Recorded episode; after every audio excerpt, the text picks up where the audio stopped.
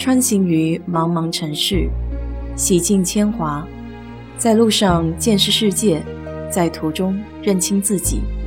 我是 DJ 水色淡子，在这里给你分享美国的文化生活。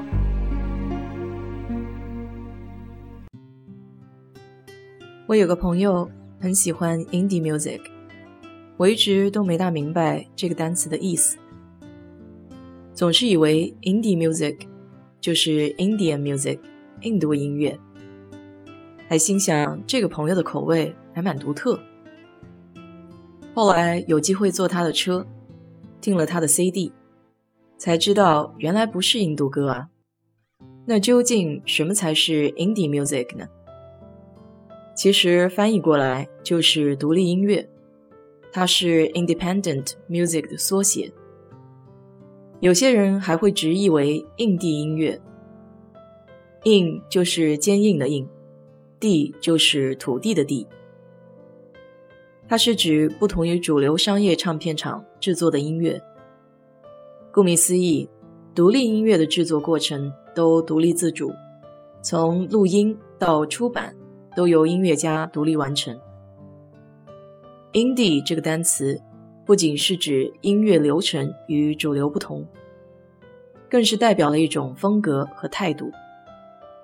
indie 一词就像形容词一样，可以用在不同的曲风之前，比如 indie rock 独立摇滚、indie pop 独立流行乐等。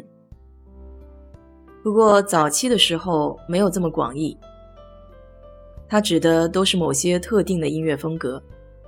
Indie 的概念是随着时空、社会背景而转变的。英国广播公司 BBC 的纪录片《不适合的音乐：独立的故事》这个片子指出，独立这个概念的诞生是源于一个曼彻斯特的乐队，叫 Bascox。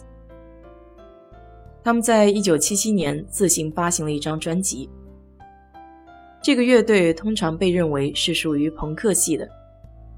所以，indie 也可以说是延续了朋克 DIY 自己动手丰衣足食的态度。独立流行乐 indie pop 和独立音乐 indie music 在最初是同义词。一开始，indie 并不是一个广为人知的概念。七八十年代的美国 underground 地下音乐和 alternative rock 另类摇滚正是炙手可热。当时的大学摇滚电台非常喜欢另类摇滚风，所以从英国来的舶来词 “indie” 只是被用来称呼在制作上不仰赖大公司资金、受英国曲风影响的乐队。就像早期的 hip hop，特指的是黑人的音乐；alternative 另类，还有 indie 独立，也有关于色彩的特定含义。他们大多是针对白人的音乐场景。那为什么现在 indie 独立风格倒是比 alternative 另类风格更加的常见呢？除了英式英语和美式英语的用语习惯不同，这里还不得不提到一个乐队叫 Nirvana。当年他们被直呼为 alternative 另类乐团，因为这个乐团的走红。几乎全世界都知道了 “alternative” 这个单词。当时的大型唱片公司也因此嗅到了背后的商机，他们相当高效地将 “alternative” 这个概念收编，试图转化为有利可图的制作走向。唱片公司为了寻找更多的相关风格的乐队，也是花了很大的力气。但结果并不如预想的那么好，当然也不乏有成功的例子。于是，“alternative” 另类这个单词就被大公司签下的乐队沿用。随着时间的推移，这个单词被商业市场过度的使用而失去了初衷。与此同时，一直默默使用 indie 独立的音乐制作人。开始在精神上通过作品来反思与主流的区别。这样就产生了另类风格和独立风格的一道分水岭。两千年对于独立音乐来说是一个重要的年份。在此之前，就像我前面说的，独立音乐的风格还只局限于特定的领域，比如摇滚、朋克。那为什么是两千年呢？因为这个时期是电脑、互联网的爆发期，想要听音乐已经不完全需要通过传统的渠道买磁带、买 CD 了。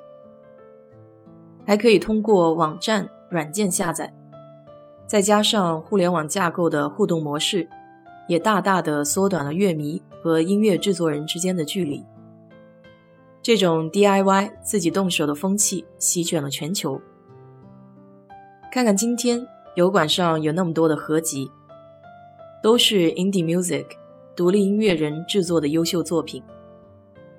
他们再也不用为了迎合市场。而放弃自己的追求，这对有艺术理想的人来说是非常难能可贵的时代。不仅可以坚持自己喜爱的事情，还可以通过这类平台为自己谋生。这是一件很幸运的事情。哪一天我要是也可以靠做独立电台谋生的话，应该也算是梦想成真了吧。好了，今天就给你聊到这里。如果你对这期节目感兴趣的话，欢迎在我的评论区留言，谢谢。